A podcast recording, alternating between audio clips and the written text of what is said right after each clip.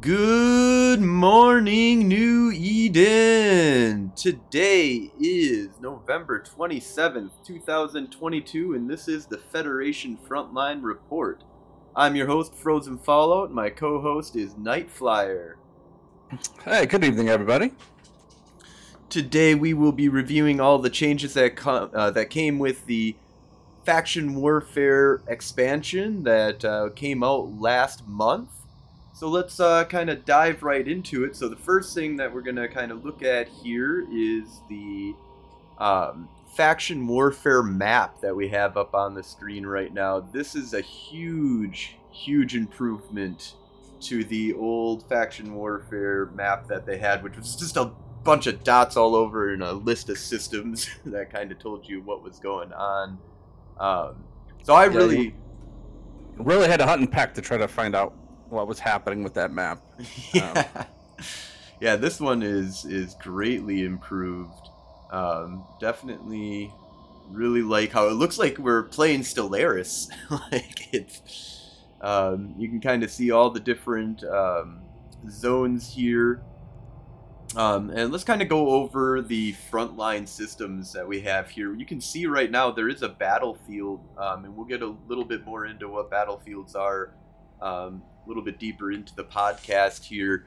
Um, but right now, uh, Aboon is controlled by the Gallente and is being contested by the Caldari, um, and it is at 42% right now. So the Caldari have pushed it a little bit, um, you know, almost halfway. It's a lot harder to take systems now, though. Um, that is something that uh, I, I personally like. What do you what do you what are your thoughts on the how hard it is to push a system these days? That's it's good and bad. I wish it was easier for us and harder for them, but uh, it does really kind of bode with the new style of uh, what they've done with faction warfare. Some of this chan- uh, changes and stuff they made, which we'll get into.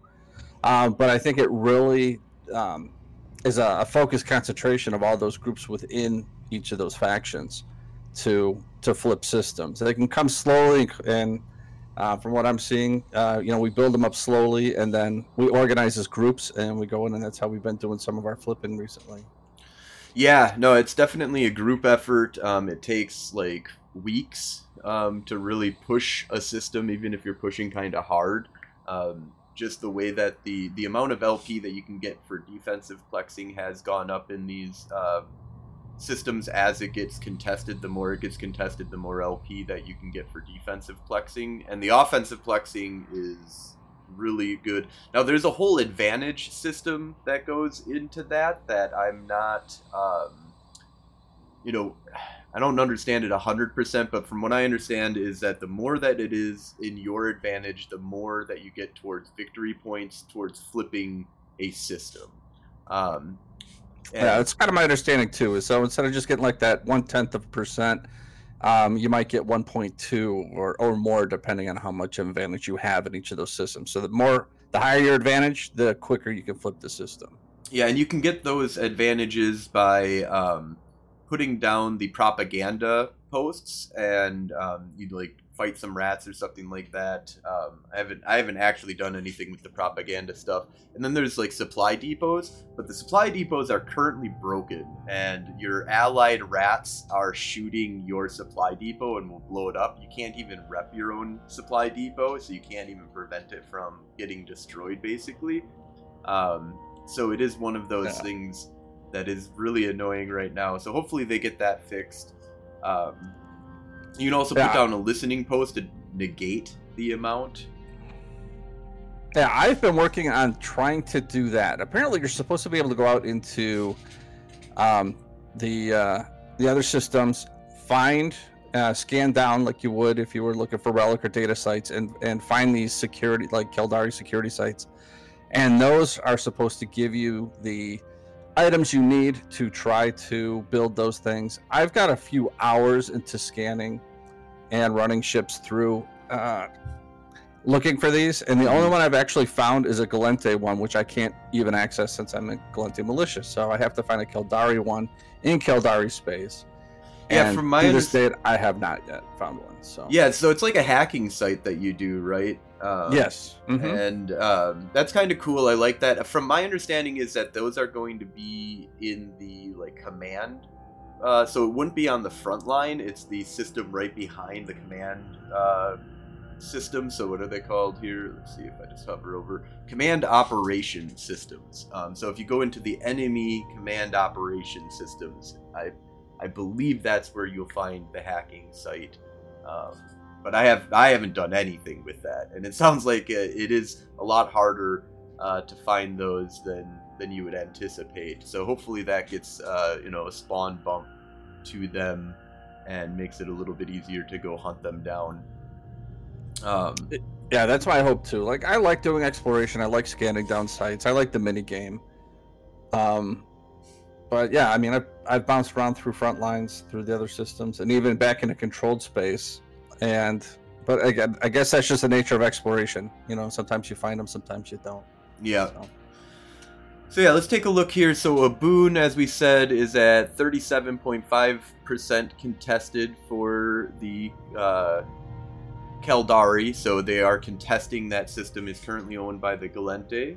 Um, Onasikin, which is right next door, is uh, currently at 95.9% captured by the Gallente. So we will likely be taking that. Um, and that will open up front lines on Pynekastoh and Nisuwa. Um, so I'm excited for that because I really want Nisuwa to fall and be in our control so that we can take Notoras, the shining jewel of Black Rise. Um, that used to be one of our old stomping grounds. Um, kind of excited to get access back to that system. Um, and that'll be a lot of fun. Um, we just flipped Talonin. Um, that just came over to the Gallente side, and that is one of the systems that will forever be a frontline system for the Gallente unless the Gallente own it. Um, because this uh, system here that is high sec, um, Tirajiv, is um, going to contest that. So even if the Caldari own everything around here, um, they can't own that high sex system, so it will be always contesting Talonin. Um, but we just picked that up yesterday. Yeah. Um, we did get dropped on by uh, those who shall not be named, and uh, that was a fun little uh, fuck up uh, on on our part. That we, you know, we knew it was kind of. Oh, we coming. knew it was coming. It was telegraphed. We were just everyone was just waiting. Um, Um, that's what they do. Yeah. And then, uh, so we've got uh, Negamennon, which is controlled by the Gallente. That is at 69.8% contested right now by the Caldari. So Caldari are slowly pushing in and trying to take that system. Um, Hasmijaala is about to fall, I would say maybe today or tomorrow. Um, that's at 94.4%. Gallente have a 19% advantage, and there is a battleground currently in that system. Um, and I really like that. Yeah, like you can see these battlegrounds. We're going to talk more about them, um, but just a, a thing that I just want to touch base on that is that it's really easy to know where these things are. Um, for anybody that's in faction warfare or has access to the faction warfare maps, I think everybody has access to the faction warfare maps, regardless of whether you're in faction warfare or not. Um, so you can just pop this up and kind of see where this is. There is a lot of neutral activity. A lot of pirates like camping the outside of the gate. Um, they get lots of easy kills by doing so. Um, Yeah, they had that Kiki fleet outside the gate last night when we were trying to um, do the battle in. I think it was Nagamon, wasn't it? Yeah, uh, yeah, I believe so. yeah. They they had the Kiki fleet out in front. So Oh, luckily, uh, I was already inside. we did. Oh, that was before. Was that just before the uh, Drake fleet came in? I think. Yeah, I think that was, and they were still out there. And then there was a prophecy pirate fleet that came, and yeah, we we'll definitely talk more about how I, I think that there's a lot of interesting stuff when it comes to how much play there is for small groups of like 15 people to come in and contest those systems. Oh, Um, those- absolutely. Those, battlegrounds, like they did with, you know, we had like 30, 40 people or whatever. Um, and they came in with a bunch of drakes, and that that did them very well. They they killed a whole shitload of us. We only killed a couple of them. Yeah. Um, Yeah, it was overall. a good- I'm, I got hot drop right away. I don't know. They saw the the stabber, and I, I got picked out of the the crew right away. So um, Yeah. I get did get on a Drake kill, so I swapped my a, a Drake for my uh, my stabber. But um, yeah, that was my bad luck. And again, nothing I was gonna do. I couldn't outpilot him. I couldn't outrun him. So I just had to take it in the face. Yeah, that'll happen. good. Fighting is always fun. Yeah. Um, but uh, so Mel Melchivis, uh, first time chatter, thank you so much for tuning in to the podcast here. Um, says that hacking sites are only in rear guard systems, so you actually have to go to the back lines in order to actually get the uh, get the hacking sites for that. Um, for the Yes. Uh, so that's what I started, and, and again, I don't know if the mechanic was in full function at the time, because that was early on when all of this started, and I think that's where I kind of started off, and I couldn't find anything, and so I've been really concentrating on the frontline systems Mhm. and uh, the other uh, command operations. So yeah, maybe that's what I'll do is focus on uh, next weekend when I'm playing, and try to hit some of these systems. yeah, some of these rear guard. A little intel from people. Actually, I'm going to be way up here, so if you uh, I want to hunt me down, I'm way up here. So And then, uh, so we've got Hasmijaala, we were just saying, it's got a battlefield in it, so that's going to be a huge advantage for the Gallente if they can take this battlefield here right now. Um, that'll give them victory points, that'll give them advantage points, that'll give them like 25,000 LP, or 250, sorry, 200, like 25,000 LP for an offensive one if you've got 30 people or less. Um, and then, you know, if you have 60 people, it would be half that. Um, so you're still making like a hundred and you know fifteen thousand or whatever LP for sixty people running the site, which is still not bad at all. Especially since it should be a lot easier for you to hold down um, those. But we'll talk more about that. Um, Sujarento is another one on the front line right now. It's at only thirty five point five percent um, taken or contested by the Gallente right now. Um, that's a little bit harder of a system because that's a system that is um, controlled by pirates. So pirates are well known for coming in and, and messing with people inside of the plexes, um, both Caldari and Gallente. Um, so it's a lot harder to defensive and offensive plex that. Um, Atma uh, or At Atto uh, Anato, sorry, Anato is um, the new frontline system that got opened up because of Kalanin. Um, that's at 27.5% contested already. Advantages for the Gallente at 11% right now. Um, Nennamaila is currently at 1% contested. Um, Nennamaila is a home of Caldari. If you go into that system, you will see that it is strongly controlled by the Caldari. They have a 44% advantage right now on holding that system. Um, Aldranette is a Gallente uh, system that is contested right now by the Caldari. Um, that is at 70, what was that, 74.9% contested right now with 13% advantage going to the Caldari. That will probably fall within the coming week or so. Um, I know that the Gallente have been pushing back, but it's uh, been a little bit rough up here. Now, we did take a lot of systems in the back area here, like Old Man Star, Latisteer, Viv, uh, Vif, Vif, and um, I know uh, like Jove and Jovian and um.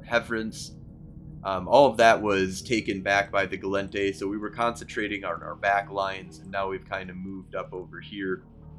OICX is heavily contested right now. This will probably fall within the week or so. I know that we're fighting strong to try and keep it, um, but it is at 85% right now with an 8% advantage going to the Caldari currently. Um, and you can kind of see here that the Caldari have a bunch of advantage in the system, but the Gallente also have a bunch of advantage in the system. So a net gain of 8% technically is what they have right now. Eha is another stronghold of the Caldari. Um, they are holding that system very strongly. They have a 9% advantage currently, and they have only been contested 4.3%. Um, so these are systems that um, you know you can go out, you can get some uh, good amount of, of fighting that is going on in Eha and OICX. I know definitely has a lot of good fighting. Um, Elperen here is um, contested because it is connected to a Gallente low-sec system that is not part of the war zone. And one of the big things is is that they did get rid of an entire section of the war zone. That was uh, the entire Intaki area used to be in in the war zone. It is now out of the war zone. The Gallente have come in and, and like dominated the area or something. I I haven't dug too deep into that, but it looks like Intaki is no longer going to be part of faction warfare. They brought down the amount of systems that the Gallente have by a good little chunk there.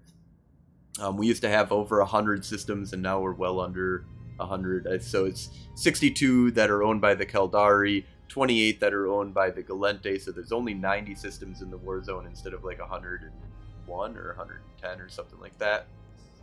Um, is another uh, system that is on the wards or on the front lines, and that's at 65.2 percent. Um, likely not going to be taken before um, Aldranette will be taken, um, but we'll see. You know, it, it it's there's it's not as what it used to be where if, if you had it at like 60 70 80 percent it's like oh that's gonna fall today like that's that's what everybody's gonna rush in and try and you know hit as many plexes because um, you only get like 0.1 percent contested per plex now um, a little bit more for the bigger plexes a little bit less for the smaller plexes um, but yeah, so that's a good little breakdown there of the war zone. Um, so those are the different frontline systems that we have now. Those are the only so frontline systems are the only systems that are really going to be flipped. Um, systems that are in the back line have possibilities of being um, flipped, as well as um, the command. So like the rear guard, the back systems can be flipped um, but they're slow, slow going. I think you even get less victory points for that, and you get like almost nothing for the LP. Um, the command operation systems, you get a little bit more LP out of that, um, but I think it's like a, a, baseline of like what it used to be if you had tier two. And then you get a nice like 50 60 75% bonus or something like that for doing them in front lines to your lp and i believe that that also corresponds over to how much like victory points you get for flipping the system basically. Um, i think this has been a great um, change with faction warfare. I think you've kind of got these different levels too. Uh, if you are a new player new to eve new to PvP, new to faction warfare, you can come into these backline systems. You can go into the smaller plexes, and you're not going to get outgunned necessarily. I mean, piloting is going to be a thing. So, um, again, I just think there's there's kind of a, a great opportunity for those people who haven't been into faction warfare to get involved and not just get outgunned right off the bat, like many of us had to go through. Yeah, there is. I mean, there is a big balance, um, and we'll talk about that a little bit with the the plex changes that have come, um, and that'll be a little bit later here. Um, let's talk real quick about battlefields, since we do have two battlefields that are currently up and running. Um, actually, did uh, one of them? No, yeah. So we've got one in a boon. So there's always an. They're not always, but every two hours, the battlefield will respawn. So once it's been completed um, two hours after it's been completed, it will come back, and there's always an offensive and a defensive plex. So Abun is our current defensive plex. Hasmijaala is our current offensive plex. Um, and one of the big things with this is that it's a group activity. You need 30 well, you don't need 30 people. You need a, at least like 5 to 10 people really makes maybe you could maybe pull it off with 3 people. Um, but the LP payout doesn't change until you get above 30 people. Um, there's three points that you need to hold down. Um, so you come in. There's different rally points, as they say, as they call them, um, inside of the plex. So you you've got one acceleration gate that you go into. You can go into that acceleration gate at 100. I always recommend if you're going to warp to a battlefield, warp at 100 from some kind of you know celestial object that's not obvious um, like the the in gate um, is probably not the best place to warp at 100 from but you know hit up the sun or something else and kind of come in at 100 and you can still activate that acceleration gate because um, there is a lot of pirates that are going to be camping um, that gate more than likely. That's uh, almost consistently as soon as the battlefield goes up there is a pirate that comes in and uh, is camping that gate, whether it's just a few people um, or a huge gang of uh, prophecies like we've seen in the past.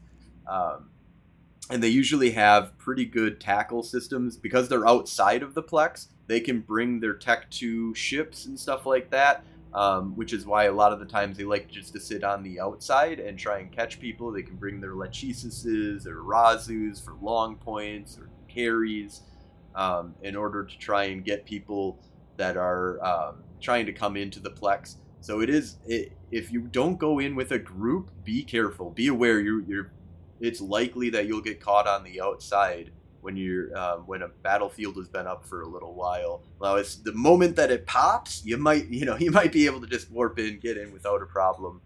Um, but there are three points that you need to hold on the inside, and there's three different rally points. There's a Gallente rally point, a neutral rally point, and a Caldari rally point. So you all don't warp into the same spot. Um, and these are usually about like 100 plus kilometers away from the capture points.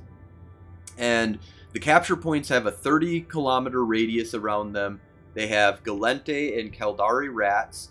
If you are of an opposing faction and you are inside of that circle, the Gallente or the the opposing faction um, NPCs are going to be attacking. Um, they will even be attacking the other NPCs as well, um, but they focus on players that are in the inside of that, and they deal out a sizable amount of damage, like three, four hundred DPS um, plus that they're going to be putting out onto you if they're at full strength. Um, so you do need somebody that you know logistics or a um, self-repping ship that can really pump out a good amount of self-rep. Um, you can also kind of DPS tank them, where if you can just kill them fast enough. Um, but they do have really good resistances against like kinetic and thermal. I believe is pretty high resistances that they have on that. So a lot of people have been moving over to like EM damage, I believe, and they even rep armor and shield. Um, so these are definitely, um, you know, major sites for you to to have a group with. You know, having your logistics uh, backbone. Like when I was running a fleet forward, I like to have like three logistics, one on each one of the capture points. And as you hold down the capture point when there's no NPCs, there are um, there's a little like timer that ticks that basically is like once every 30 seconds or something like that it will tick over and um, give you s- some control of that battleground um, it starts 50 50 50 for the Caldari 50 for the Gallente, or 50 for the Amarr 50 for the Minmatar. and that is um, I, I've been loving these battlegrounds they're fun they're interesting they're dangerous as fuck um, how how have you been? Uh, how many have you been able to get into a lot of battlefields, or how are you feeling about the battlefields these days? Uh, I think it's uh, just uh, again one of those great changes they've made with faction warfare. I've been to about five battlefields, um, always with uh, large groups. Um, some didn't we didn't get contested, so it's just a matter of sorting out the rats, uh, making sure we got reps on people because the rats uh, the rats do do damage. Um, and uh, but yeah, we have had the, the pirates come in on one. We had uh, the uh, I don't know who came in on us last night with the drakes. That was Caldari. That, that nope, was that was Caldari. Okay. Yep. Yeah, I know. Uh, and then I saw a ping like a few hours, uh, not even a few hours later, like 20 minutes later from uh, the Noir Alec put out, and uh, before I get even back on, he's like, "Oh, we already we already took it." I'm like, oh, "Okay." so I had to do family stuff, you know. Uh, we were decorating Christmas trees and what have you. So. Yep. But um, I think it's a great mechanic. Um, I'm having a lot of fun with it. I think it was made for that uh, small to mid level gang uh, that uh, I think most of us are really enjoying or, Yeah. or have enjoyed with Eve in general. Yeah, I really like the Eat at Joe's sign that basically goes up for it, and that you know there's there's a lot of play to be had. I've seen peop pirates go in with kitey fast ships, and what they'll do is um, you know just kind of try and pick people off that are that'll try out and try and get them. Um, they'll see that there's like a you know only a couple of people that is over at one of the capture points, so they'll fly over there, kill the guy really quick, get the fuck out. Um, it's highly suggested that you have long range abilities like 100 plus kilometer for your DPS because that can help you with fucking with any of the kiters that are out there. Um, I've definitely seen kiters get blown up because they didn't realize that there was a bunch of people that have a hundred plus kilometer range on their stuff and um, it allows you to you know participate and help with um, the different um, capture points. You can be at one capture point. Like if you're in the center capture point, you can help both of the other capture points by having DPS. Now there is some um, weirdness that you can kind of do right now, where the rats will go outside of the 30 kilometer capture point area, and if you can web them down and hold them down, you can keep them from going back into the capture point if you keep the aggression proper or web them down enough. Um, and then you can just keep one of their battleships or battle cruisers alive and let them stay outside while you're holding, and then you're constantly ticking. But if you kill the rats, they come back after like a minute. Like it is, it is very quick that they come back in and try and uh, recontest that that zone. Um, so there is there is some play to be had. There is concepts and and um, you know being smart about it can capture a point a lot faster if you're holding those those rats out of the capture point. Um, I think they're still working on some of the meta here too, because you are going to get those battle cruisers that, that from the rat side. Um, so you got to have DPS to take those down, but you also are going to take damage. So if you don't have local reps, you're going to have to bring in um, something to help keep your guys on the battlefield. So it's trying to find that balance. I, I I've seen we're still kind of working on with some of the groups. I know uh, even with Noir, we're, we're still trying to what's the best meta what's the best way to, to kind of do this and, how, and again now you just brought up before the, the long range too so um, uh, you kind of have this whole mix of different stuff that you have to coordinate with these sites so it's not just uh, you know i can i can go with one kind of ship and just dominate uh, you may be able to but um, yeah, I think it's going to be that variety that you need to kind of put together to cover different aspects. And then, of course, you've always got the fear of getting dropped on by, uh, you know, the bad guys. So, and uh, again, I, I've enjoyed the gameplay a lot. I've tried to take part of it the best I could. Um, real life over the last week, you know, it's been kind of hectic here in the United States with uh, our Turkey Day and all that. Yeah. Luckily, So- I was able to get away from uh, doing any family activities this Thanksgiving, so I was able to dedicate a bunch of time to leading some fleets for the Gallente and going out having fun, um, doing some streaming here. Uh, Oh, I had I had three turkey days. So oh. at my wife's side, my side, uh, which was nice. Um, I was joined by a, a new friend of mine. So um, uh, I won't mention who he is in case he wants to say I'm it. I know a lot of people in Eve know who, know him. So, but a great guy. It was great the first time I meet him in person. So oh, that's uh, we got to hang out some, and then uh, we had a, a friends get together where we had like a leftover day, which was Oh, kind of yep, fun. yep. Everybody brought leftovers, and yeah, so yeah, three days of eating and drinking too much after a whole weekend of eating or drinking too much. Um, up when I was up with some buddies up in a cabin in northern Wisconsin. So, That's awesome. uh, but I was like able to get some of your streaming up there. I was out in the woods. If the wind was blowing right, I could get two bars on my phone. I could watch some of the stream. So oh, nice. pretty cool. So Um, also, up there. Malovich uh, says frontline systems are 150% LP reward given to you. Command operations give you a 100% LP. Rear guard systems give nearly nothing, so no incentive to really flex, you know, defense or offensively. The back guard system, uh, the rear guard systems. Um, now, normally defensive flexing doesn't give you that much, but when it's at like, it's something like 60 or 70 percent of the LP that you would have got paid out if the system is at 100% contested. If it's at 50% contested, then it's 50% of that like 70% LP payout that you would get. Uh, but you don't really need to defensive plex the back lines now. Um, and there's really no incentive to offensively plex because there's no uh, incentive to really offensively plex them. Um, you do see some minor, you know, contestedness. Like every system nearly has like some amount of contested. Um, you know, like 2.8% in Rakapas. Like, I don't know why Rakapas has 2.8%, 1.4% contested in Hiri, stuff like that. There is some minor ones. Um, also, the battlegrounds or battlefields will only ever spawn in frontline systems. So that's, you know, those are the systems that get pushed. It's really nice to see.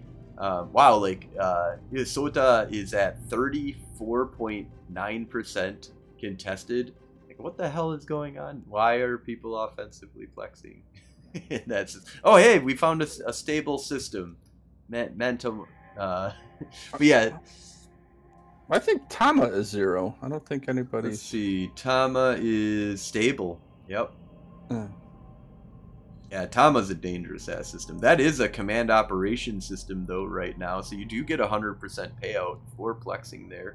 Um, another big change, um, just that something that I thought about, is that the um, frontline systems you can whether it's offense or defense, whether it's owned by the Caldari or owned by the Gallente or Mar or Minmatar, you can dock in all of those systems. Now they haven't fixed the um, the notification that you get in those systems. So if I go to Sujarento and I dock, and I undock, it'll give me this little notification that'll pop up and be like, "Hey, just let you know you'll never be able to dock in this system, you know, until it's been flipped to your side." And it's like, "Nope, that's not true."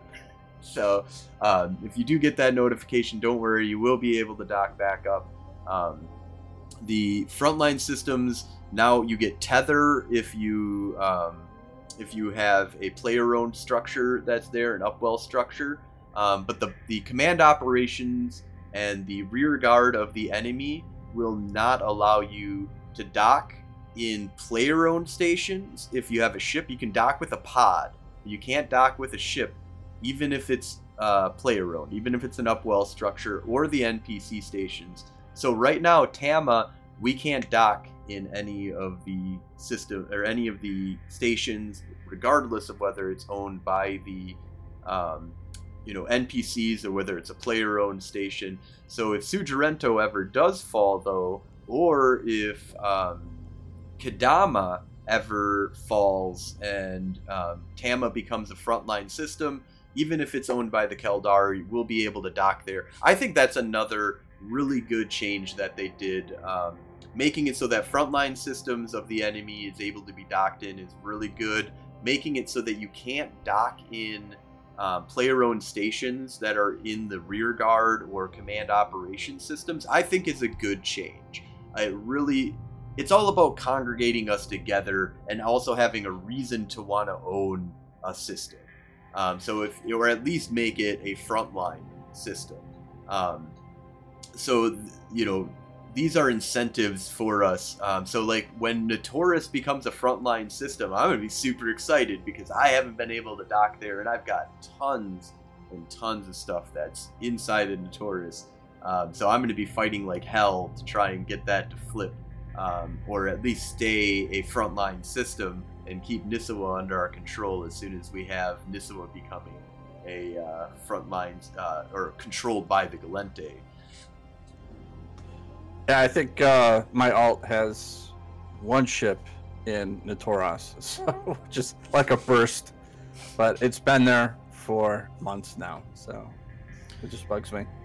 And another thing about battlefields is that so far I've only seen navy battlefields, and we'll talk about this. Um, and this kind of kind of leads into some of the changes that that have come to plexes and um, this is there's Navy and there are advanced sites out there.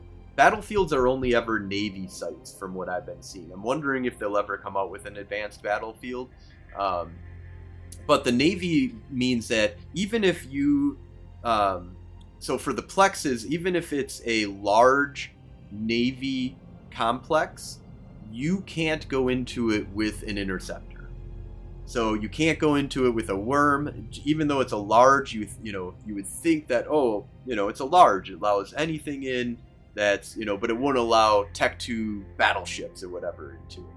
Um, but it does allow for so, but a large will allow for a battleship, a battle cruiser, cruisers, destroyers, um, and frigates. But if it's a navy one, you can't use the Tech Two ships in it or pirate faction ships.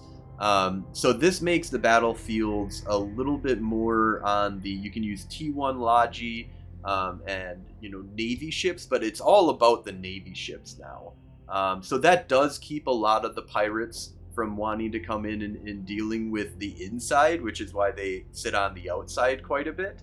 Um, they will come in the inside with their kiting ships and stuff like that, but I haven't seen a like a strong force because there's no reason for them to stay inside. You know, if they're inside, then people don't want to go inside of it. Um, so they'll stay on the outside.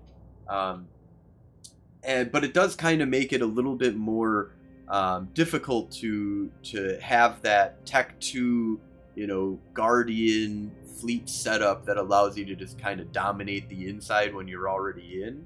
Um, and I think that this will, you know, this is going to make things like the like the Drake fleet that came into us last night was really that was a solid fleet. You know, get some logistics, T1 logistics, a bunch of Drakes and Navy Drakes, and you've got tons of EHP.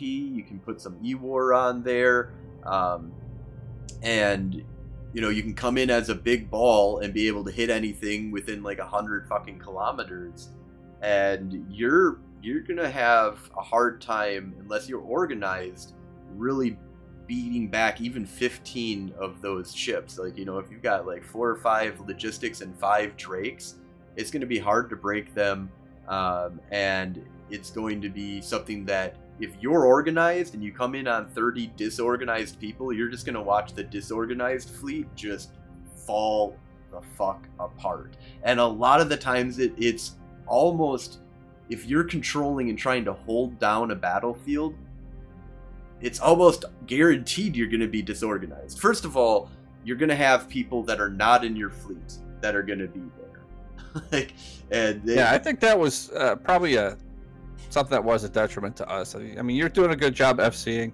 I didn't even see their Logi, so uh, the fact when it was over, you're like, yeah, we should have gone after them first. I'm like, I didn't even see them, but I was dead pretty quick. Yeah. But uh, Astarothi and his uh, his crew, um, again, I, I don't know where where what they were doing during the battle, but it felt like we kind of had our own thing and they were doing their own thing. There wasn't any coordination there, so yeah, that did not help us. They were well organized. The the Drake fleet was well organized, and we were not. We were several small fleets doing our own thing.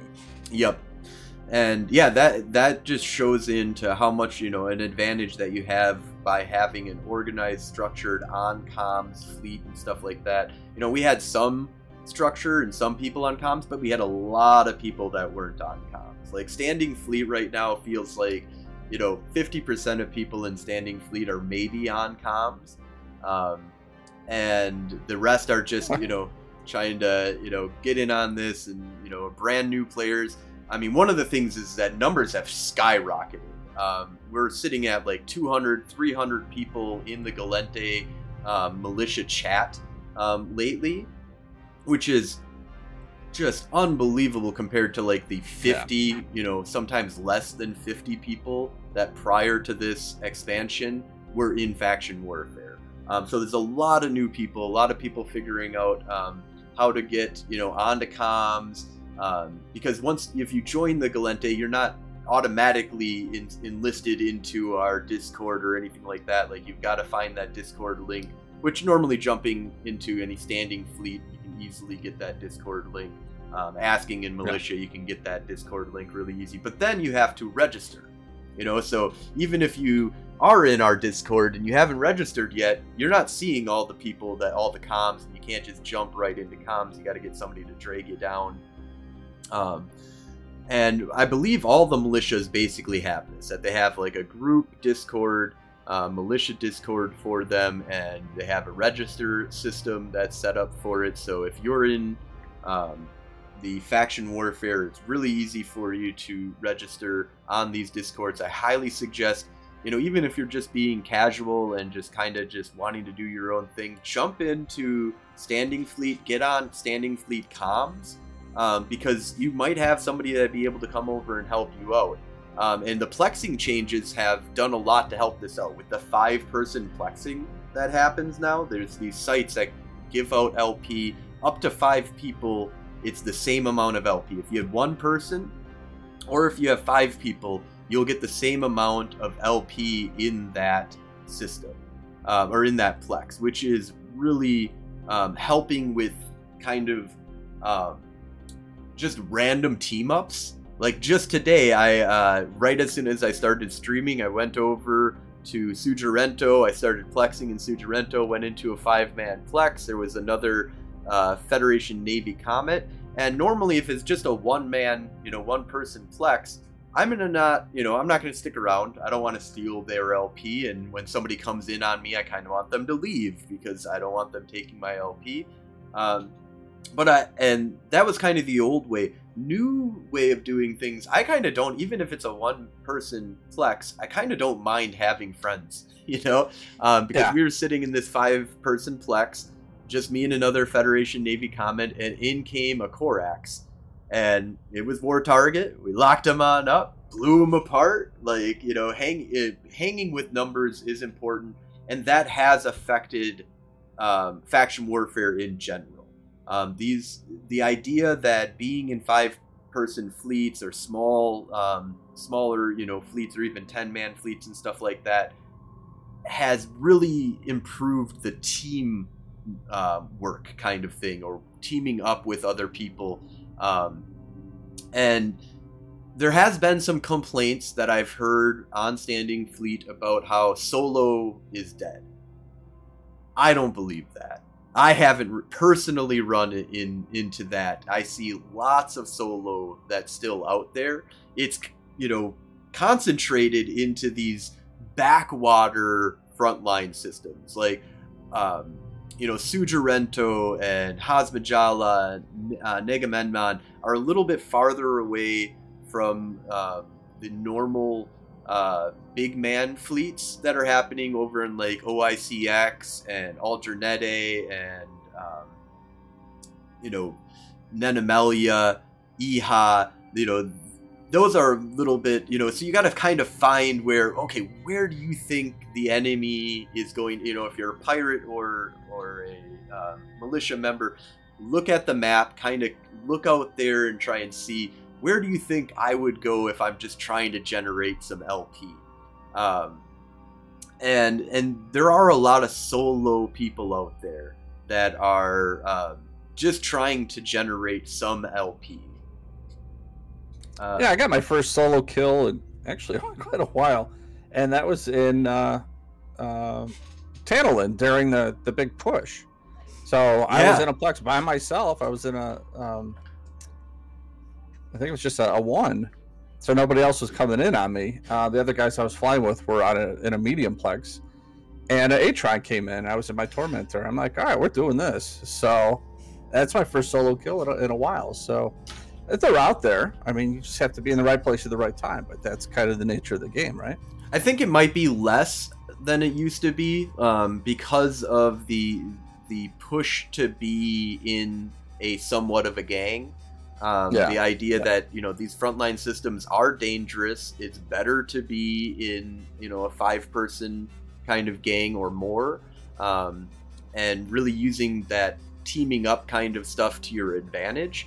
Um, but there's with just the influx of people that are in faction warfare, though, there are a lot of solo people running around. You do got to go and try and hunt for them, though. You, you, it's it's a little bit um, at least i feel like the hunting is a little bit easier because like with the map the new map here you can kind of see these are the you know the highlighted spots are where people are gonna fucking be um, and so you got to use your D scan, see what's going on. You know, scan all the plexes. When you see one person inside of a plexus, fucking go there. like I see it all the time yeah, when I'm D scanning around. So yeah, if you pull up your in-game map and kind of use that, like uh, I'm trying to broadcast here. Um, you go, okay, so I'm in Hay Oh, 22 strip ships destroyed in the last hour. Okay, there might be something going on there. Oh, 33 in a boon. Okay, so there's definitely stuff going on there. So, but that's that's the fun part of trying to figure it out.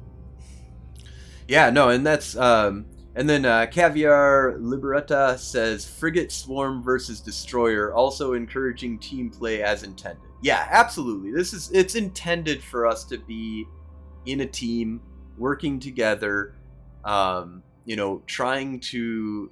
Um, it's a very like faction warfare is a very easy to get into social circle that you don't have to go through a review of application to the 0.0 have you know ctas that you're required to go on.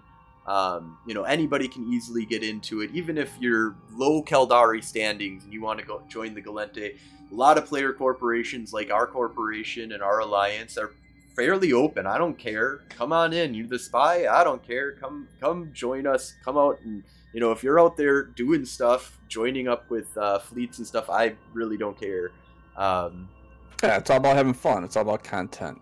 Yeah, you know we're there, we don't have like this weird you know you know interview process. Some of some corporations do in faction warfare, but you can always join the NPC if you've got the standings for it.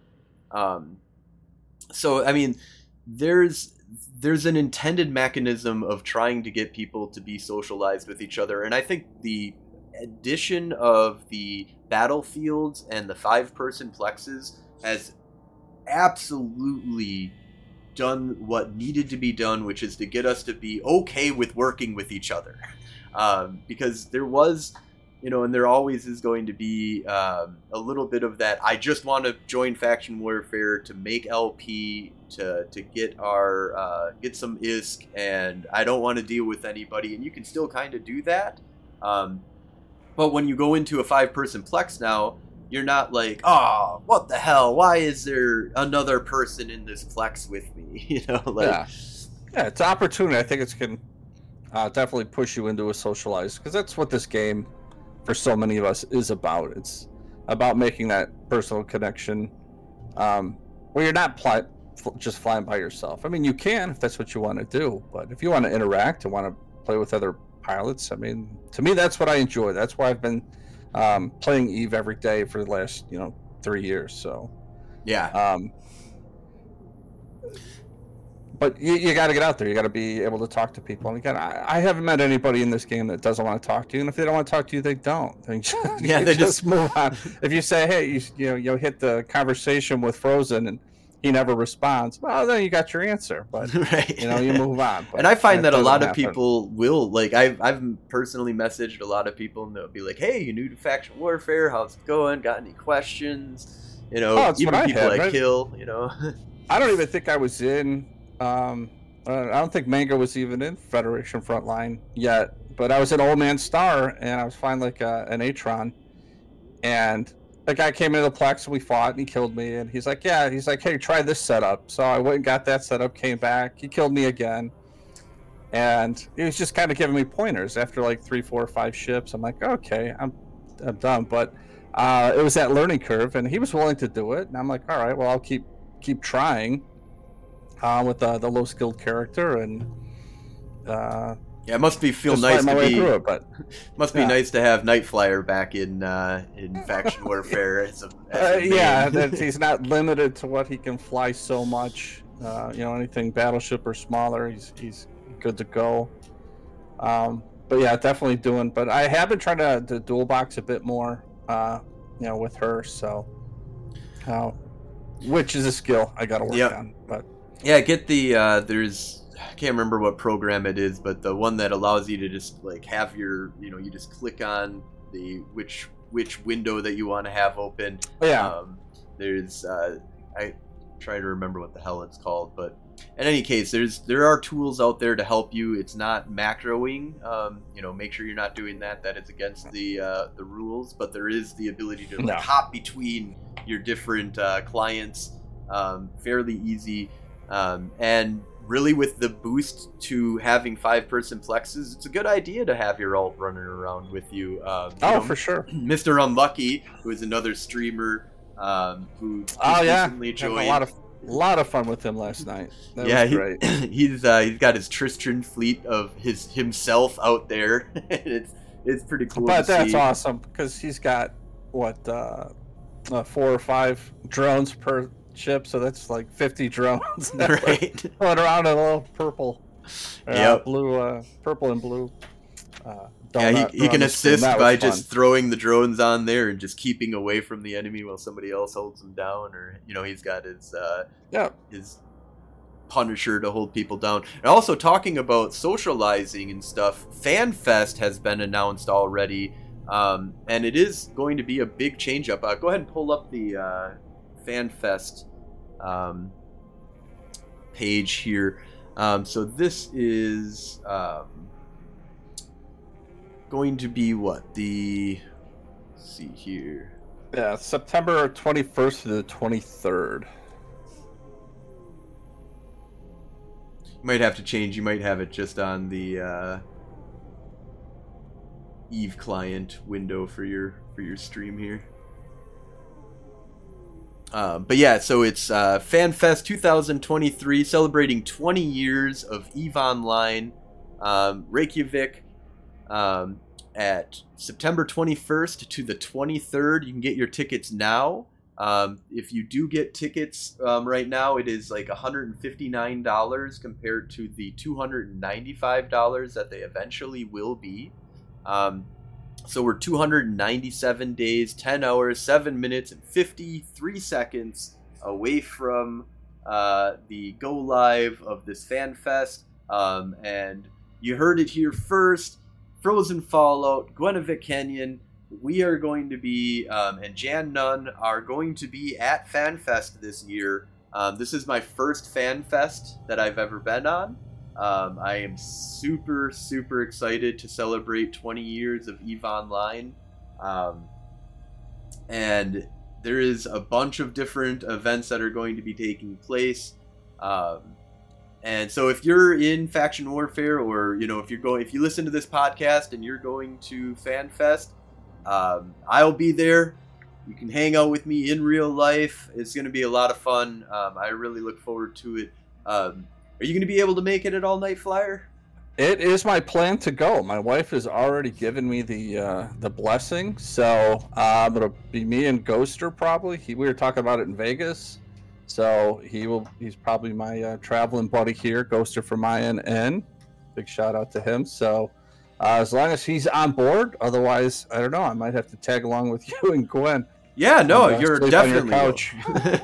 um, we're looking into maybe getting an Airbnb um, or have a. Um, I would be down to, to share a hotel room with with people because uh, the Airbnb might be the better option. We're kind of looking at our options. I've already got the tickets for FanFest. We've got the tickets for the air flight. The air flight did cost it because it's me and my wife are both going to be going. Um, it is going to cost. It cost us like a thousand two hundred dollars to get the. Uh, to get the airfare there and back again. Um, so you know, Oh wow!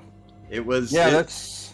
Well, let's hopefully that changes a little bit because wow. I mean, last year it was what six eighty or something when I was looking. So yeah. Well, that was per us two together. So yeah, per person it's Oh, about yeah, six, that makes yeah, sense. it's about Okay, six hundred dollars for getting there and back again. Depending, there's different you know discounts that you can kind of get. We wanted to get the standard economic. Um, flight so that we could bring you know carry-ons but there was like you get like fifty dollars off if you don't bring any luggage. Uh, you know you just have your um, carry-on. You don't you don't have anything um, else that you're bringing. Um, so there are and they are giving like 10% discounts um, for that. They're giving hotel discounts as well Um, and and like I said, get your tickets early because the earlier you get your FanFest tickets, the more you can save on that. You can save 50% on your FanFest tickets if you get them right now. So yeah, the early bird special um, is, or well, not fi- not quite 50%. Like uh, so, it's 195 dollars if you get um, by December 3rd, and then um, I'm not sure when the other. There's a second early. So Pioneers Pass is what I got, which gets you limited edition tickets, um, exclusive Pioneer Festival badge, um, a lanyard, a special Eve Online digital item gift, which they haven't uh, haven't told us what that is yet. Um, early registration options um, comes along with the festival pass, um, party at the top of the world tickets, FanFest 2023 T-shirts, and in-game content. Um, and then, Huh. so after December 3rd, it's still 195, but you don't get all of the other perks. You just get the the festival pass, the world uh, top top of the world tickets, and T-shirts, and some in-game content. Um, and then I'm not sure when that will end, but the last one um, will be $295. So you save $100 per ticket um, if you actually. Oh, and so I actually. I didn't see these. Those Yeah. are sold out already. So the ones that are uh, the, which is what I got, was the first early um, pass. So I got them at $159. So it was a 50% discount for me. Um, and so they already got uh, the ones that were at 179 were already taken. Um, so at this point, we we've so the earlier you get in on getting your tickets, the the better it is for FanFest for sure. Save yourself some money, get some extra little perks and stuff like that. Um, so I'm I'm super excited. I can't wait. I'm going to be talking about this and really pushing to, you know, we're we're going to be doing some special episodes, trying to get some interviews in. Um, I'm going to figure out how to stream with my phone how to stream, you know, get remember bringing my computer. We'll probably do a, a sit down and talk while we're in um, Reykjavik. Um, I am I am super super excited. Yeah, I'm gonna have to get in touch with Ghoster after the stream, make sure he's still good to go. But yeah, I'll definitely picking up my tickets before uh, Saturday if I can. So, Yeah, to get get get them now. um, but look, looking forward to seeing my my new best friend CCP Antiquarian, who I met at uh, in Vegas. oh yeah, So, great guy, a lot of fun. Um, so looking forward to seeing we can hang out with him again and uh, pitch all our bad ideas that he is going to nod his head and say, "Yeah, that's awesome. We should do that." So And uh, one other quick thing, um, there is uh, a, I don't know why I put it in between these two, but another thing that we're reporting on is that Test has joined the Caldari. Um, so Test is the uh, shadow of their former self right now. Um, they definitely have gone from being one of the most powerful and large um, alliances in all of EVE Online um, to they've got like 5,000 members still, so it's still you know pretty big jump. But uh, a lot of those are not playing or AFK or you know taking a break or Yeah, whatever they've- right now. they've done this before, though, right? I mean, looking at the records, they were um, at least post on Reddit back in 2015. They were part of the Tier Four push for Caldari. So Yep. Uh, Yep. There's been a tie there in the past. So I haven't run into anybody from Test that I know or any groups. Or Yeah, anything, me but- neither. I haven't. I have not seen them influencing the war zone right now. Um, but they're. Uh, but they are in. They're you know gonna try and recoup their losses. Um, you know and, and lick their wounds. Um, we'll see what comes of them. I know that uh, Pro God Legend has joined um, the Goons. So um, I'm not sure. Um, you know how much what their leadership looks like anymore or anything like that but there is a big influx possibly from test coming over to the Caldari which I'm all for the more enemies that we have the more people for me to shoot um, you know it kind of you know if it's really off balance the battlefields become harder to control and stuff like that but that's you know Um, the name of the game, to a certain degree, here is uh, you know be organized, get your shit together, and uh, be ready to um, fight outnumbered if you're going to be joining the Keldar or the Gallente. And uh, if you're looking for easy access to Jita, join the Keldar. You know, it's like it's it's easy mode versus hard mode. You know, like easy mode is uh, joining the Caldari. You get Jita, you get Amarr. Um, uh, the name sounds familiar. Pro God Legend, yeah. So Pro God Legend is uh, well known for his uh, declaration of taking Delve by winter. Um, what, a couple years ago, um, when the big war was happening between PanFam and uh, the um, Goon Swarm. Um, they one of the big things that he did that he's uh, infamous for at this point is that during the push to take Delve, he retreated or he pulled everybody out of um, the systems that they were living in. I can't remember what what systems they were living in in 0.0, but they were like, he's like, okay, everybody move into Delve. We've taken stations, we've dropped stations, we've got a stronghold now. Um, uh, the Goon Swarm is contained to a small little area in uh, one constellation. And uh, what ended up happening was um, as they were assaulting um, that small constellation and failing, and he was telling everybody to move on in. Um, he was also secretly moving everybody out and being like, ah, actually, let's you know, abandon stations and get the fuck out of here because uh, they they couldn't, uh, you know, hold down the goons and um, and take and kick them out of that constellation. Um, well known for always being angry at fast tackle as well, says Dad. Thank you so much, Dad. The Impaler, Dad, the Impaler. I like that. I like that. First time, um, nice chatter, and thank you so much for the follow as well. Um, but yeah, so we'll see what happens here. Uh, it's really weird that he's joined over two goons. Um, I'm surprised goons allowed him to come in. Um, you know, there's a lot of bad blood between him and a lot of goons out there, but that's a whole different. That's a 0.0 thing. The big thing is though is that Test has joined.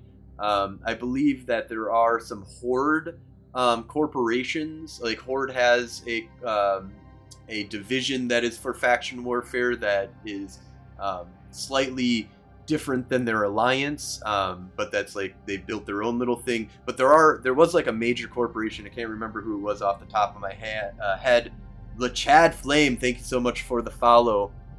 Um, but they were able uh, they ended up leaving horde in order to join faction warfare. A lot of people are looking at faction warfare now. It's good isk per hour good fights will make. I mean, it's the only area that I can think of that really gives you PvP and PvE content all wrapped up into one where you can make the ships that you're going to be using. You're you're getting decent amount of ISK per hour when you've churned in your LP into items. The Navy destroyers right now are fucking awesome. Great addition. Um, the Navy uh, dreadnoughts are epic and they're not that much more expensive than a regular dreadnought. Like you're we're talking like 10 20% increase on your price for a dreadnought um, way like so much that's happening with that. Um, the new um, just or battle cruisers are fucking awesome. The myrmidon is great. Um, and it's it's a great time to come on over to faction warfare. Uh, I I really feel like the more people in faction warfare, the better. Uh, yeah, I've been I've been seeing a, a push. We've had a lot of old players come back um, uh, in Noir. Uh, our recruitment is open, and we're bringing in a lot of players. Um, I want to say at least three of the last five recruits we've had come in are players that played a while ago, and they're just coming back into the game now. And they're so yeah, I'm glad to have them back. So for a game that's dying, uh, I think we're um, I think we're having a lot of fun, and a lot of people are still playing. So Yeah, yeah. For a game that's been declared dead, how many times now? oh, since 2003. Yeah, since since Yeah. it began. So, um, you know, there was a slump, um, definitely in the last year. Oh, The price mhm. increase definitely hurt uh, quite a bit, I think. But I think it hurt a lot of alts um, more than. From at least what the bitching that I see on Reddit is a lot of people. Oh, I used to have twenty alts and now I only have one, or I, you know, I've completely unsubbed from the game um, with my twenty alts. But I feel like Yeah. there's, you know, a lot of it is the the alts have been hurt, but there is a discount for that. There's a lot of discounts out there to get basically the old. You know, it seems like they kind of did it so that they could do a lot of discounting to increase the price, but give discounts and stuff Well, like that was that. that was my hope. The more like, I was hoping as one of the more alts you have, the less you're paying per alt would have been a, a great facet. But I've got five characters altogether. I'm thinking of thinning it down to maybe three, but Yeah, I've I've Um, been holding at two, um, just for the last like, I don't know, well, I've got five because I've got. I've got my main. Uh, I've got Night Flyer, who's you know my all around. Um, then I've got my marketing. She does all my marketing and shipping, so she does the jump rating and stuff. And then I've got Mago, who I started up as uh, faction warfare, and I'm not gonna get rid of her because I, I like her. Yeah, Uh, but the other two, like I said, was a Triglavian Hunter, and uh, I'm not doing that anymore. And then um, another account I just started up, and he's doing really nothing. He's an Minmatar. Uh, he's doing some faction running. I was gonna do some abyssal stuff with him. I never really got into that. And I maybe is always do it with dangerous for I me because of the internet like, I connection. Yeah, I just, uh, I don't know. So now we're sitting there. I was thinking of maybe cutting them loose, but But yeah, Caviar says Test could be. Oh, excuse me. Test could be using faction warfare as a recruiting, recruiting and training PvP training ground. Um, just a thought, um, like a recruiting tool, which is yeah, that's that's a good thing. no, it's you know, a good legitimate. good way of legitimate thought. recruiting people and getting people up. Um, I think that they're definitely do that. I don't know if they're gonna, you know, if they've made a declaration that they're staying or anything.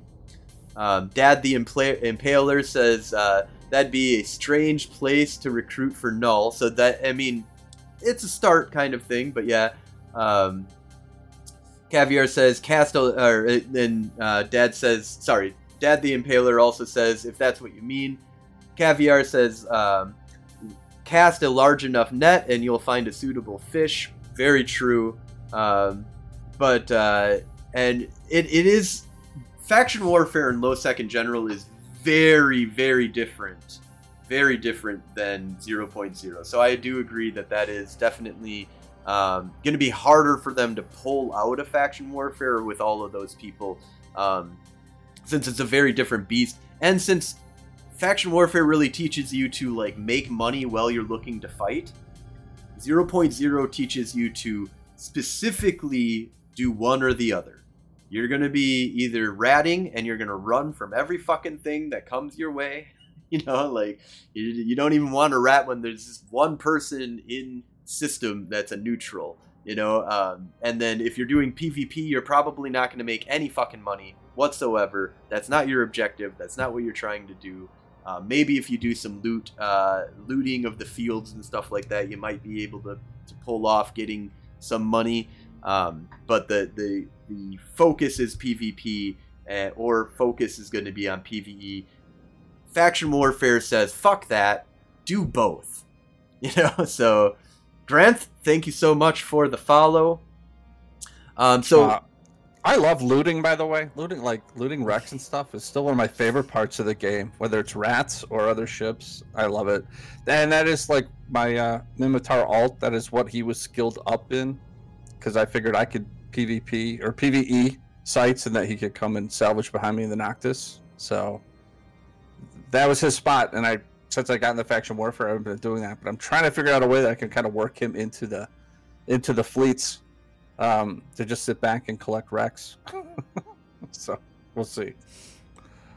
So let's go ahead and take a look at because I haven't dug into this and I haven't read the story. Would you mind, Night Flyer, giving us a, a read through of what the fuck is going on with the Caldari state and taking control of a syndicate constellation? Well, that's pretty what's summing it up for me from this article. And this is uh, some of the Eve lore coming back. And again, I'm, uh, I was actually hoping Astrowathi would have had something out already, but I know he's been out flying and playing. So Uh, his video might be behind.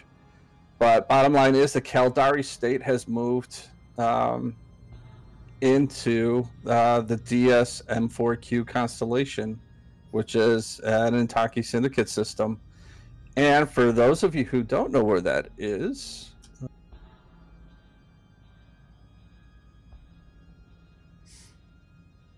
Yeah, so it says. Uh, in faction warfare. Oh, I think I lost my stream. Sorry. oh, hold on. Yeah. It's paused. We'll put our beautiful faces back up. But yeah, so. yeah, I'll see if I go back in. All right, so yeah, it's stupid. It's not letting me jump back through, and it's still pausing on me. Yeah, not a problem. But yeah, so basically, from what I'm hearing, is that the Caldari have moved in in force. Um, there is a bunch of different. Um, oh, there we go. Let's see. Yeah, I'll leave this up, but this would move the. And we were just talking about the whole nullsec. This is a whole nullsec system.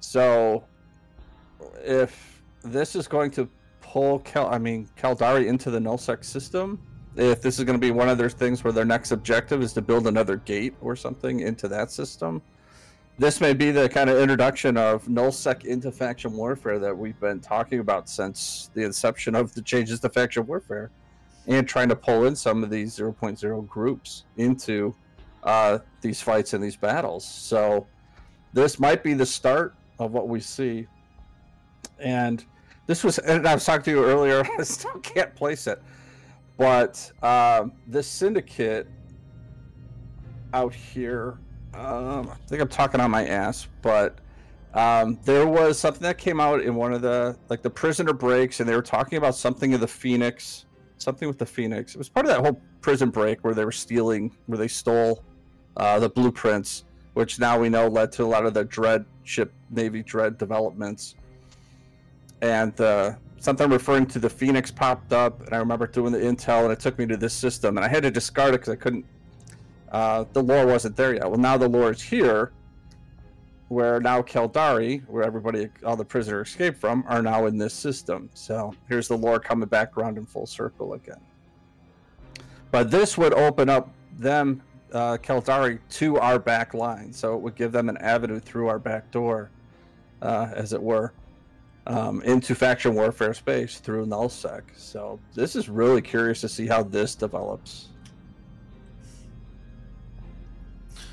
Yeah, and uh, so we've got some conversation going on here in chat. So Valor Accords had a nullsec. Uh, Caviar says that Valor Accords had a nullsec system for a period of uh, years in FW. I know also that uh, Fed Up, um, Federation Uprising, um, was uh, also one that um, had some 0.0 space. And from what I understand, is that it really hurts you in faction warfare to be a 0.0 entity because you you have to think completely differently on how you are organizing your people, how you're making your money, um, making sure you're defending your space and stuff like that. Your focus is going to be on your 0.0, and faction warfare becomes a really side kind of thing for you and you're already then just going to be res- restricting all of your players that are out in 0.0 from activities in high sec which is another thing that uh, 0.0 entities rely on you know shipping stuff from JITA and stuff like that.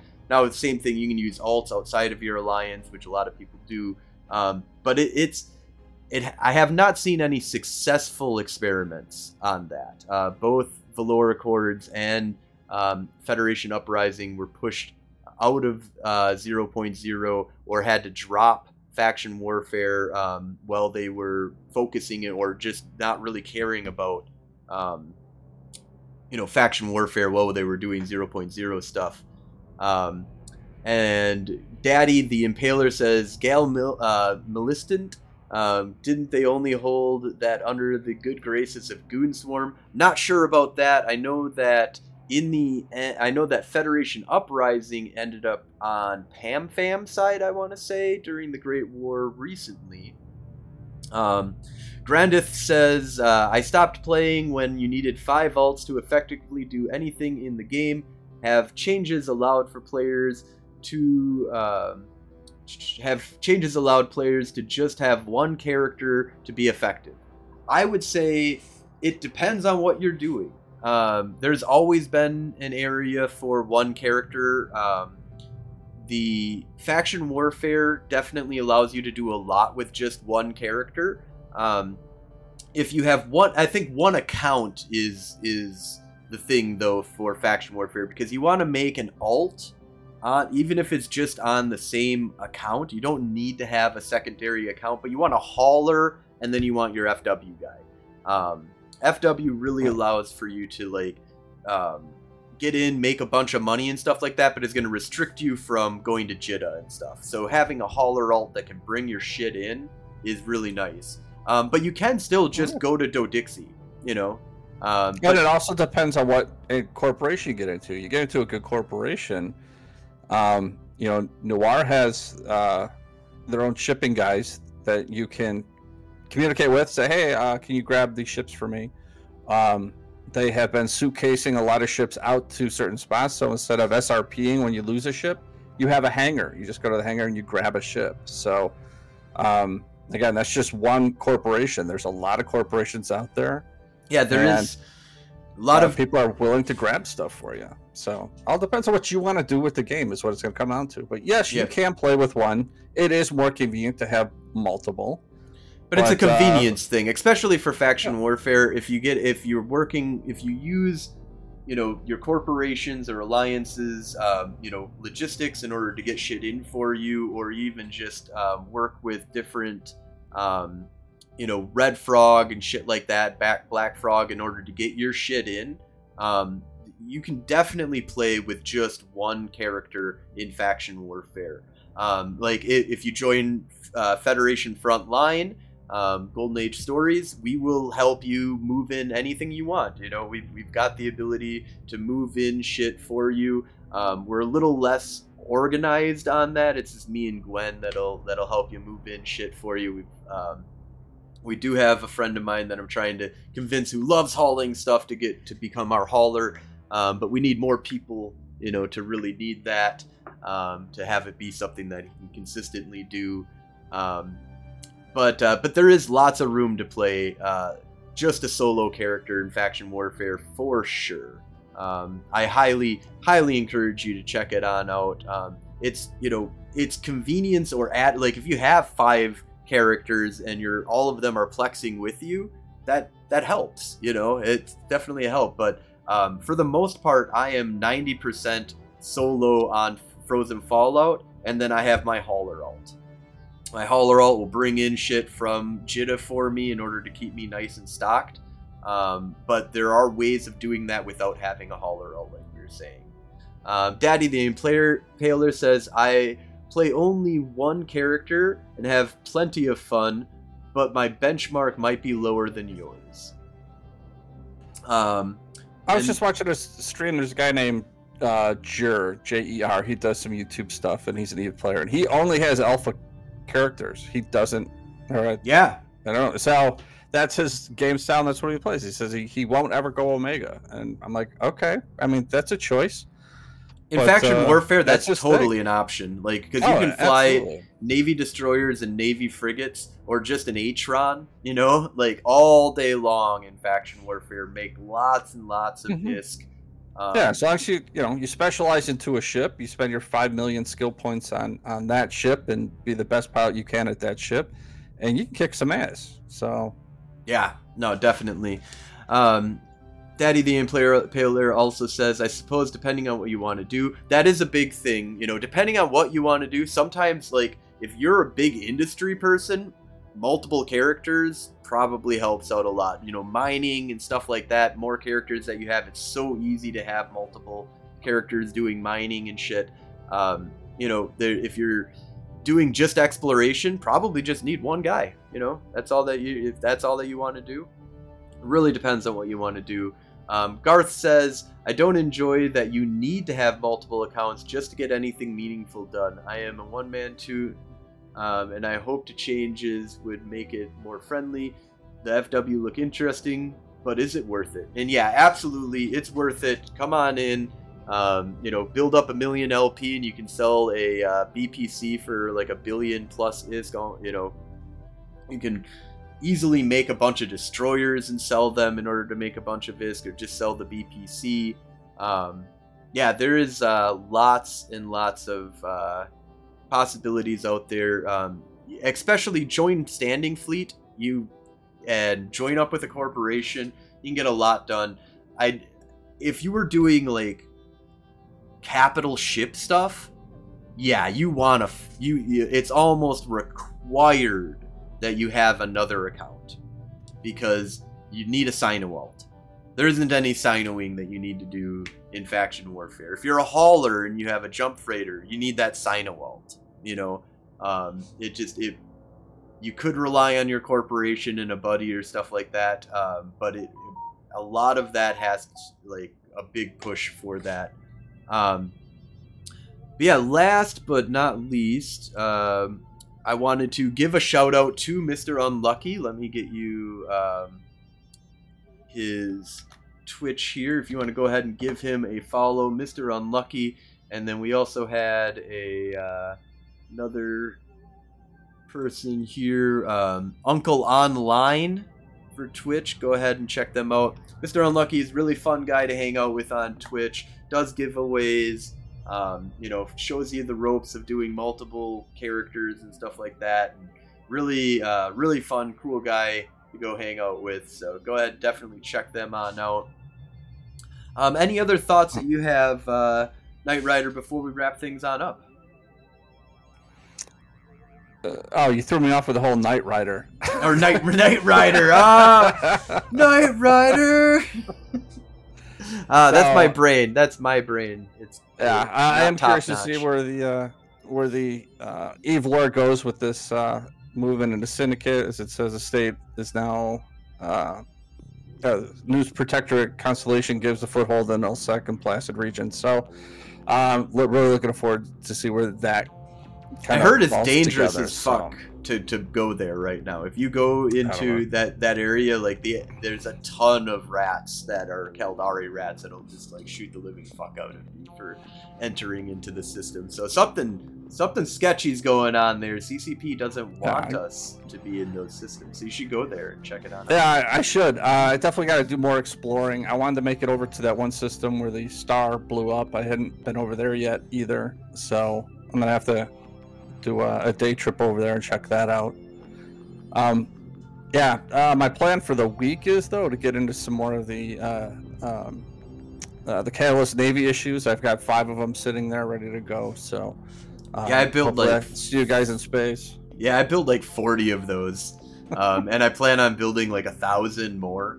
Like that's gonna be that's the thing that I want to do is just a bunch of Navy Catalyst destroyer fleets where it's just like okay, I'm just handing these out to people just constantly let's just go That's out awesome. and just be a group of, of destroyers and wreak some havoc. They got tons of HP, decent um, DPS, and uh, you know fast little fuckers. It's it's it's a nice um, all, all around solid bonuses for the catalyst. So yeah, well, I made a, a screw up too. Is I uh, I meant to buy five of the Imicus Navy issues just to screw around with those, and I ended up buying the blueprints for them and I figured, all right, well, I'll I'll just build them. And what a huge mistake! I, no, no, no, no, no. Wait, wait. What? What? Well, hold on. We got to talk here real quick. We got to I spent real quick. twice as much building these things as I could have just bought them off the market. But really, I, I, yeah, it was what? not a, a, good trade. It cost so, me about twenty mil to build them, and I could why? have bought them for like twelve. Why did just uh, the resources? I didn't have the resources on hand, so I ended up having to buy uh, tritanium and all that stuff, and just the Where did you buy it? Dodixie. I went to Jita and yeah. it cost me two million, not even. It's like a million minerals in order to build those. It, get get your yeah get your minerals from Jita because um, something something happened there because that's that's I everything yeah. that because right now first of all the LP to buy the blueprints is super reduced. It's like a sixty percent reduction in the amount of LP that it takes in order to um, buy the blueprint. So you're saving yourself tons of LP. It's ISK to LP ratio way better on the blueprints. Definitely get the blueprints, and then you just want to haul in your uh, minerals from Jita. Like Jita has all the minerals at basically the the mineral price you know index that is going to be there. um, I was able because you can fit forty. It's like forty or fifty destroyers worth of minerals into a DST. Um, and ship it from Jita. Like, just hook up with me. I'll talk to you. I, I can help you with getting minerals for these things. Get the blueprints. Yeah, well, Um, Yeah. Is where I've been building all of my shit, and um, yeah, I built, and it's the first time in a long time that I've actually done any building of anything, and it's been kind of fun just to watch ten destroyers every hour pop out of my furnace and be like, all right, here's Yeah. ten more. Yeah, that was my mistake. But I, I just trying to work out the logistics with all of this and moving stuff around. Um, I ended up with the Dixie. Um, Yeah, yeah, Dixie So- might not be a really, Uh, yeah, especially for. kind of- maybe my math is wrong, but that seems to be about where I was at. I think I, I spent about ten grand too much on uh, on these uh, ships. Ten Hmm. mil. Yeah. So Yeah, well, uh, definitely. Uh, we'll we'll have to talk about this later, but yeah, definitely uh, hook up with me we'll, we'll get. I have tons of minerals right now. I built a um, Dominix Navy issue. I built a Myrmidon Navy issue. I built uh, two Myrmidon Navy issues, like four Exequror Navy issues, like fifty destroyers, and like fifty of the Navy Comets, um, all for nothing basically. Like all of Yeah. that was just super super cheap um, for me to do. So, anyways, let's go ahead and wrap this on up. We are going a little bit over, but we had lots to talk about with this great expansion that came out. I think major success. Way to go, CCP. I see numbers have been rising since the release. There is a little bit of that free Omega time that kind of came out. that kind of bumped up numbers a little bit too, but we'll see. I think this is a solid expansion, solid beginning to something that is going to be epic to see unfold. So, thank you all for watching. Um, if you're interested in joining up with the war effort, put an application into Golden Age Stories. That's the Federation Frontline Alliance. If you have a corporation that you want to join, um, definitely throw in an application, shoot me an email, and uh, we can talk about getting your corporation into our alliance. Um, you can always watch us live on Twitch every Sunday at 2300 um, Eve time. That does switch. It's if it's daylight saving. I can't wait till daylight savings is gone. But it, if it's you know daylight savings, it's 2200 um, Eve time. If it's daylight or standard time, um, then it's 2300 Eve time. But it's always going to be 5 p.m. Central time. So if you're on Central time, then you you know or you know any time any of the uh, ones that switch your time back and forth like some people do.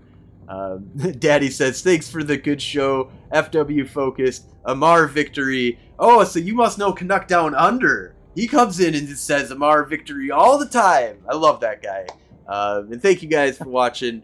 Um, if you did end up missing the show live, uh, we do um, have our podcast that we publish. It's the Federation Frontline Report. You can find that on Spotify, iTunes. We have a YouTube channel that we post all of these on. Um, the podcast does have video. Um, some of these, like Spotify, will let you see the video. Um, you know, some of the uh, podcasting platforms that are out there don't have video that go along with it, so you can just get the audio file. Um, but we do sometimes use some visuals, so it's always good to check out our visual type stuff. Um, but you can definitely just listen to us, hang out any podcasting platform. You should be able to find us. Um, also, don't forget to check out our website, federationfrontline.com.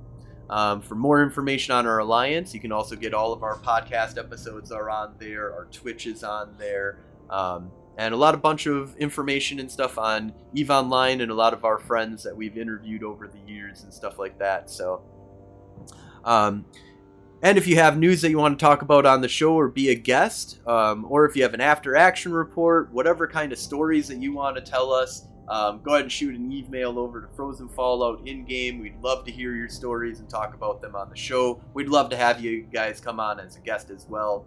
So, thank you all for watching and have a great night. Night, everybody.